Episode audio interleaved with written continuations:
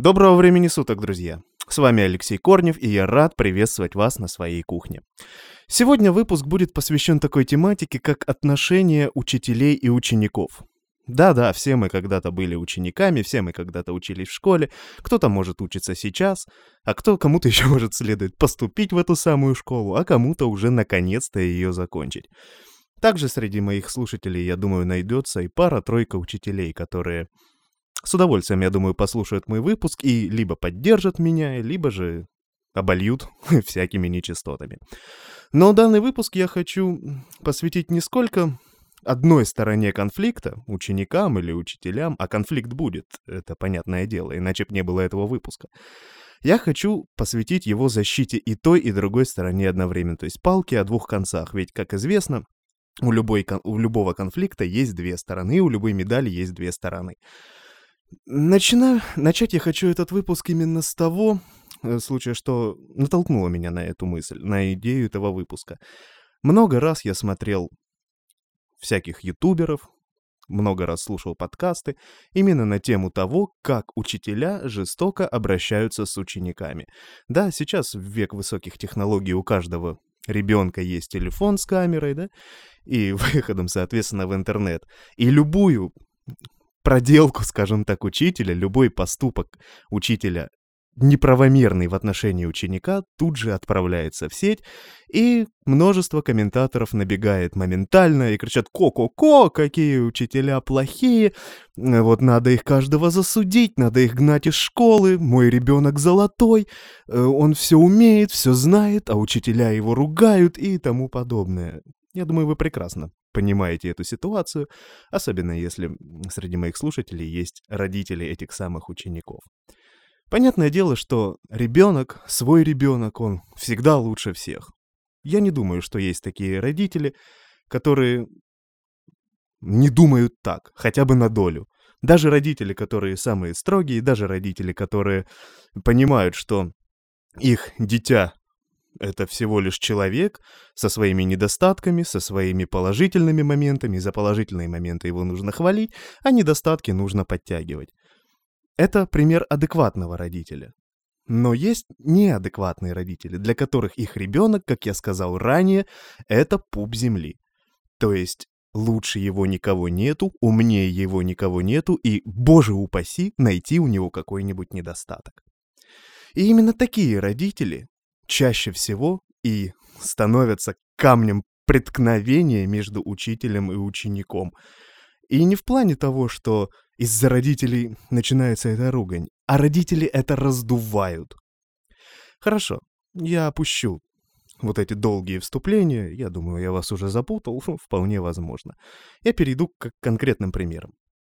Вот один из примеров, который мне посчастливилось видеть, ну, относительно недавно, или, может, он вы, вышел уже давно, а мне просто попался на глаза впервые, то, как э, учительница ругает девочку за то, что у нее есть дырка на футболке. Я думаю, многие из вас видели эту ситуацию конфликтную, знают о ней, и что учительница, мягко говоря, наезжала на эту девочку.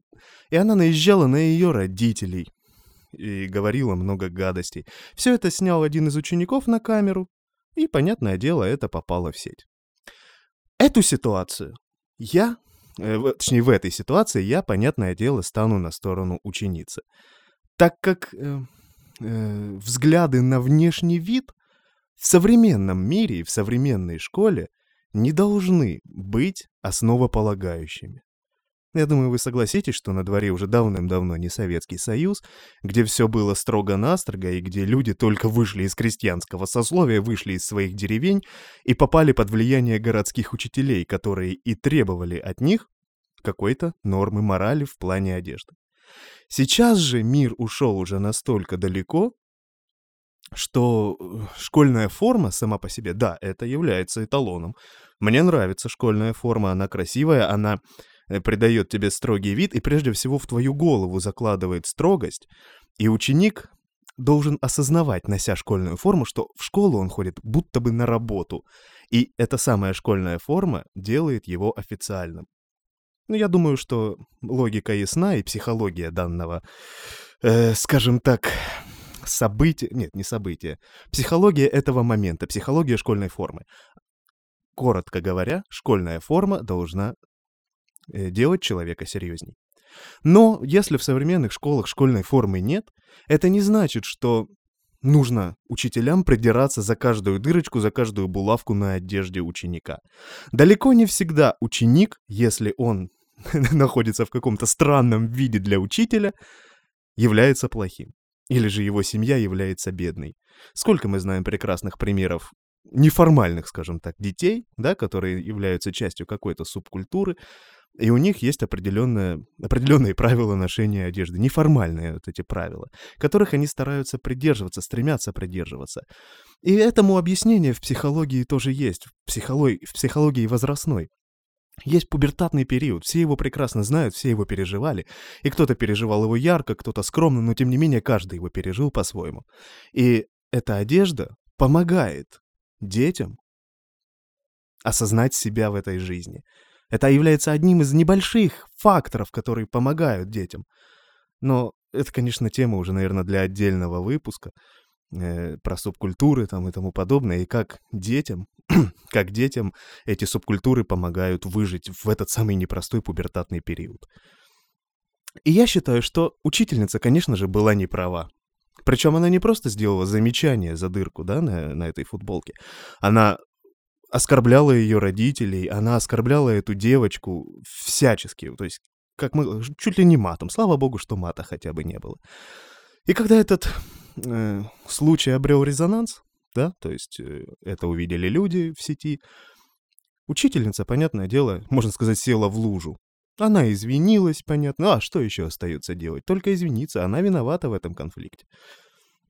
И уволилась. Или ее уволили, это я, к сожалению, не помню. Но, в общем, в школе в той она больше не работает. Работает ли она вообще в школе, это тоже неизвестно, но я думаю, все мы не без греха, и можно эту учительницу уже оставить в покое. Другой же пример. Есть такие родители, да, как я уже сказал, которые считают своих детей пупом земли.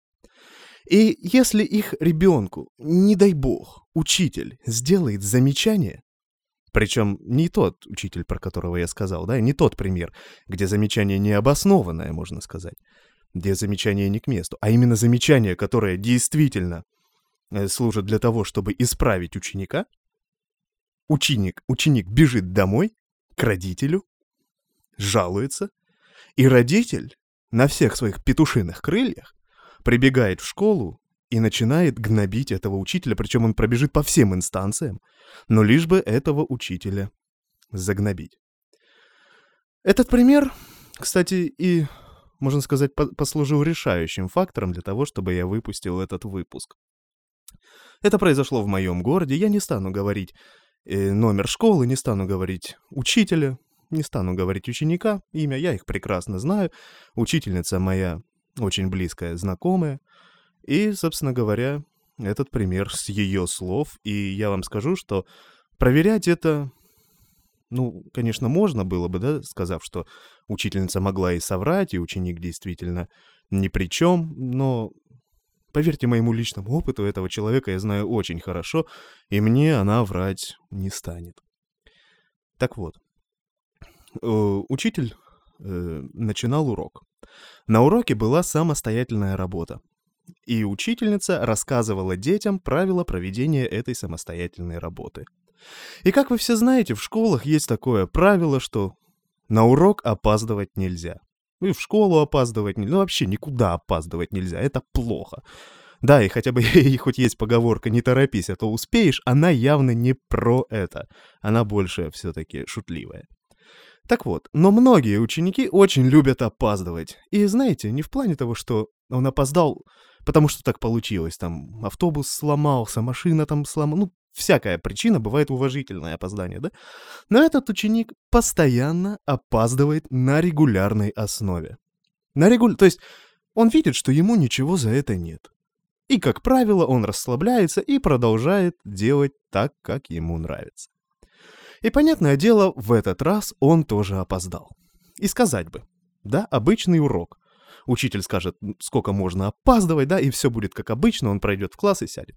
Но здесь была важная самостоятельная работа.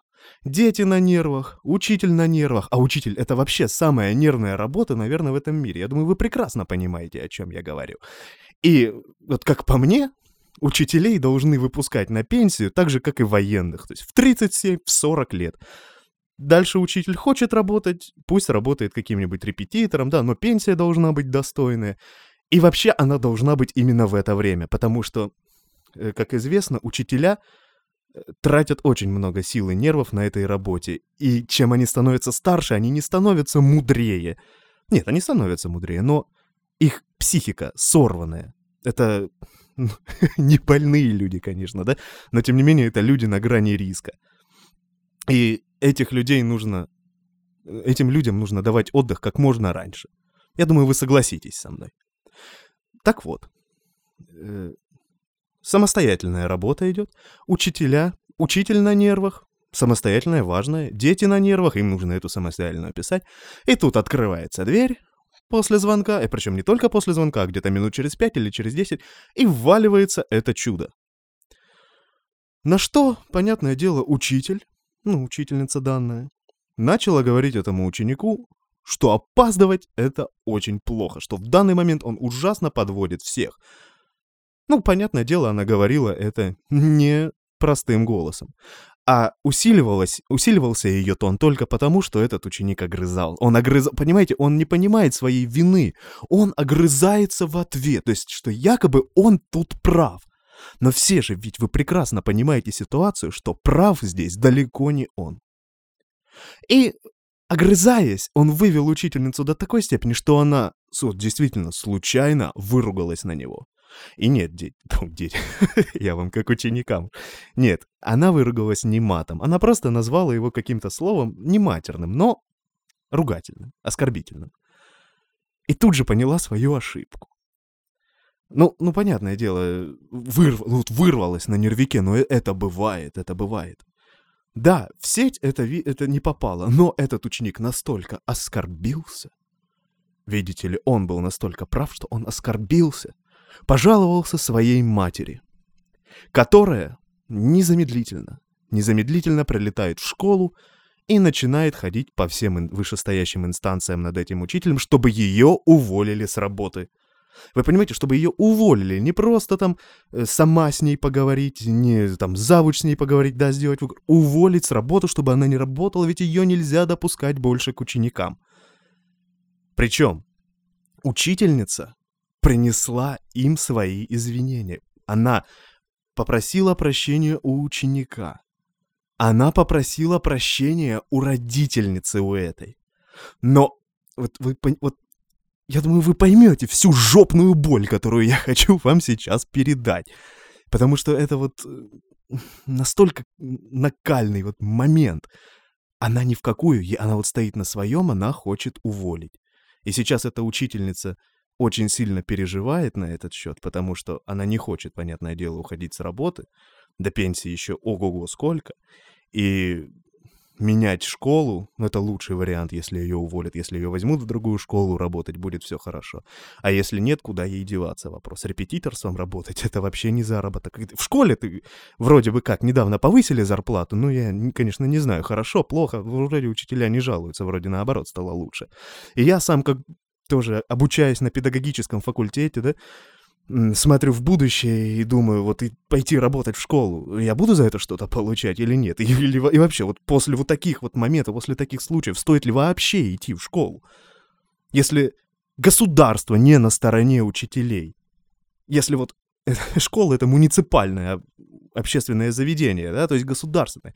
Если государство не на стороне учителей, если государство сейчас на стороне родителей, которые, родив ребенка, считают, что тем самым они отплатили государству, и что его можно скинуть государству, он, оно будет их воспитывать, а родитель будет дальше жить спокойно за счет материнского капитала. Вот такая логика сейчас у них. Что, мол, я такая-то, такая-то родила в 16, в 17, в 18 лет, я до трех лет пробыла с ним в декрете, промучилась. Вот вам, в детский садик его воспитывайте, а мне насрать. Потом заканчивается детский садик. О, школа на 11 лет. Забирайте его, воспитывайте, а мне насрать. как будущий педагог, по крайней мере, как человек, который знаком с педагогической наукой, я скажу, что есть такое понятие, как э, взаимообучаемость. Ну, нет, так я не скажу, это как э, неправильное понятие, я его сейчас только что сам выдумал, не надо закидывать меня камнями. Я имею в виду то, что в процессе обучения ребенка в современном мире участвуют два фактора. Первый фактор, первый незаменимый фактор — это родитель, самый главный родитель. И вспомогательный фактор — это государство в виде школы, детских садов, университетов и тому... Ну, университет уже считается как бы не ребенок, да, там человек уже пошел сознательно, а вот именно вот эти до э, организации, которые обучают ребенка до сознательного периода, до совершеннолетия. Детские сады и, самое главное, школы. Но родители, вот современные родители, большинство современных родителей почему-то считают, что если взять своего ребенка и отдать на воспитание в школу, самому с ним заниматься не придется. Не нужно будет его воспитывать, ничего, и полная ответственность лежит на учителях. Мол, вы должны воспитать моего ребенка, и если вы хоть чуть-чуть в этом косякнете, я землю буду жрать, но вы будете жрать эту землю всю оставшуюся жизнь. Я надеюсь, вы понимаете, что я говорю. А вы понимаете явно. И у кого-то из вас, может быть, сейчас тоже подгорает. А у кого-то подгорает на мои слова, потому что он является этим самым родителем и ко-ко-ко считает, что его ребенок самый лучший. И что действительно они не должны его воспитывать, кроме как школа. Вот.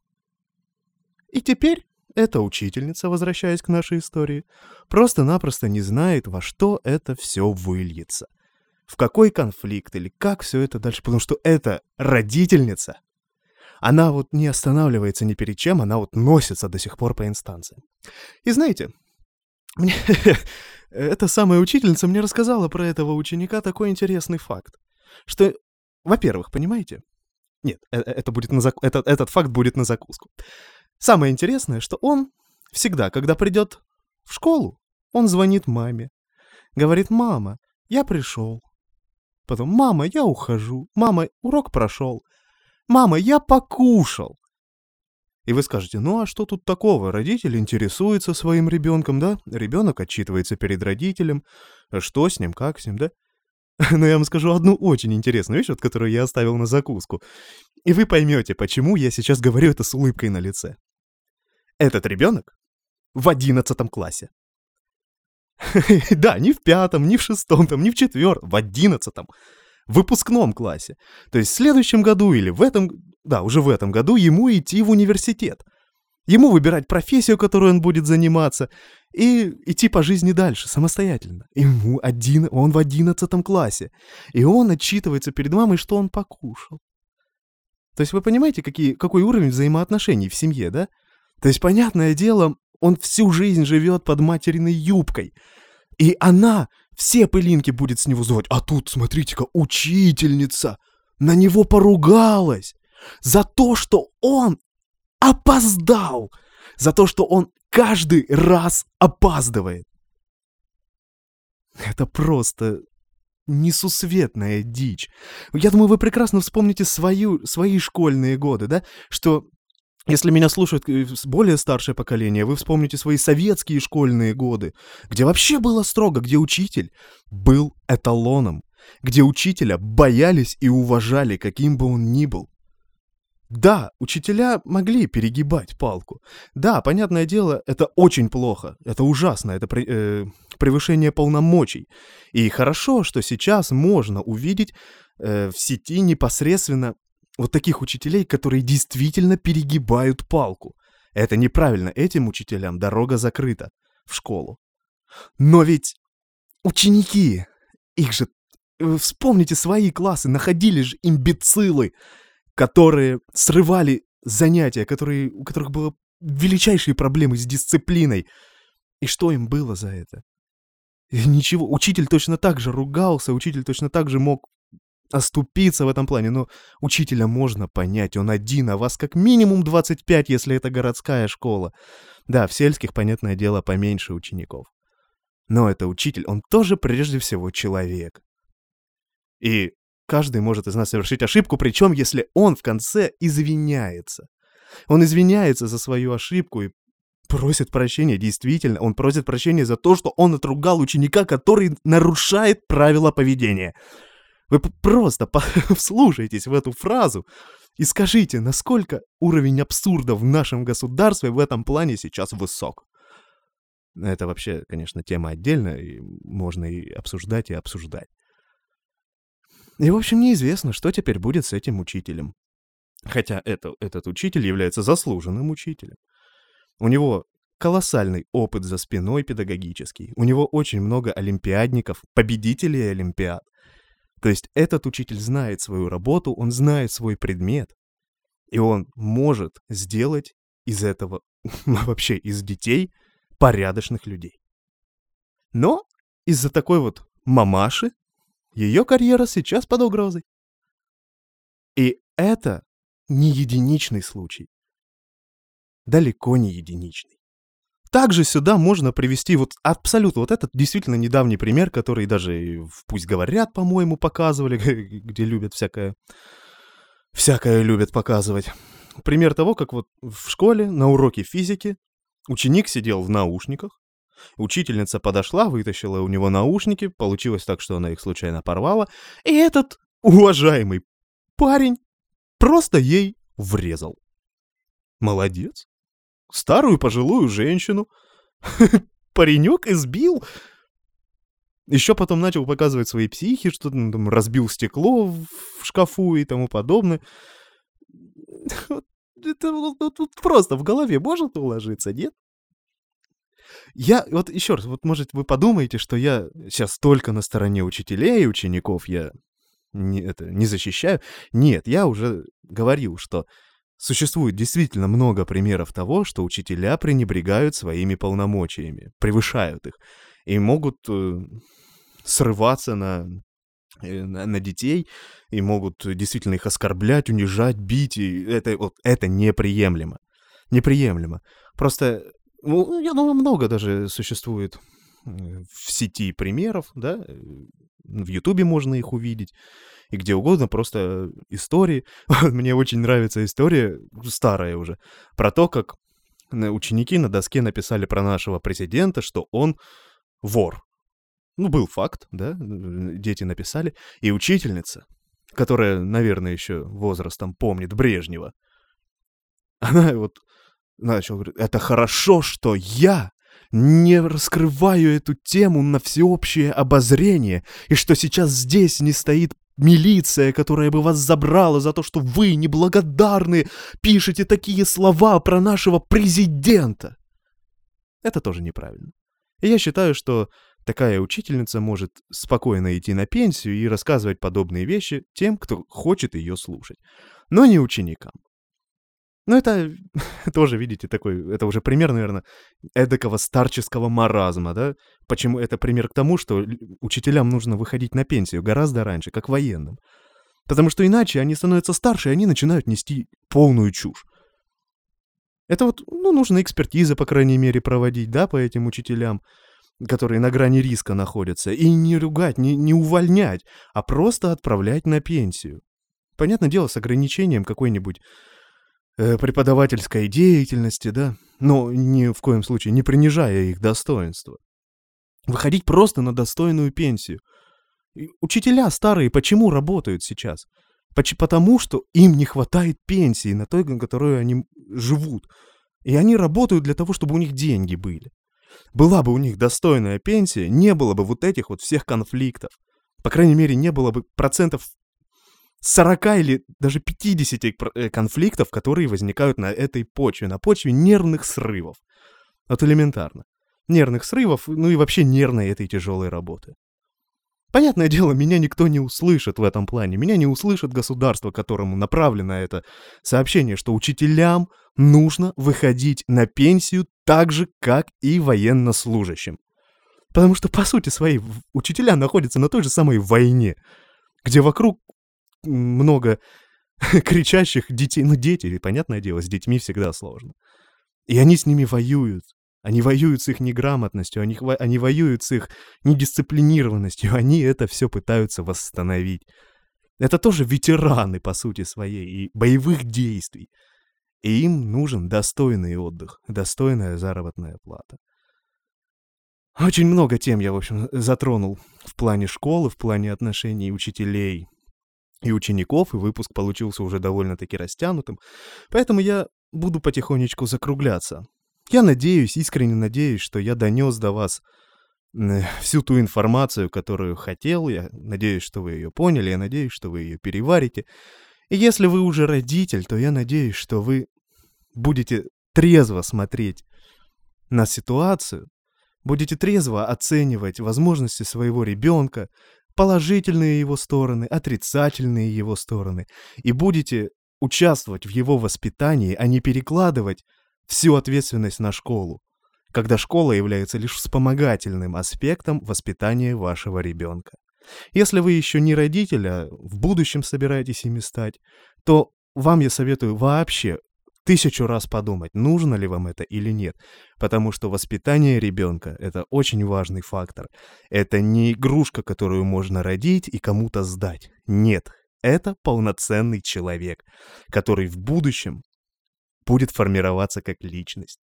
И от вас, лишь от вас зависит то, кем он станет и каким человеком он будет. Ну а вот судьба этой учительницы сейчас висит на волоске и под вопросом. Поэтому, если будет возможность, я, конечно, освещу это, эту тему в будущем, если вам будет интересно. Пишите в комментариях свои школьные истории, э, плохих учителей или плохих учеников, на ваш взгляд. Я с удовольствием почитаю, пообщаемся на эту тему. Ну а с вами был Алексей Корнев. Я буду ожидать вас всегда на своей кухне и всегда вам рад. Поэтому слушайте мой подкаст ВКонтакте, на Яндекс Музыке и на платформе Анчор. Ну, скоро увидимся или скоро услышимся. Конечно же, на моей кухне. Всем пока.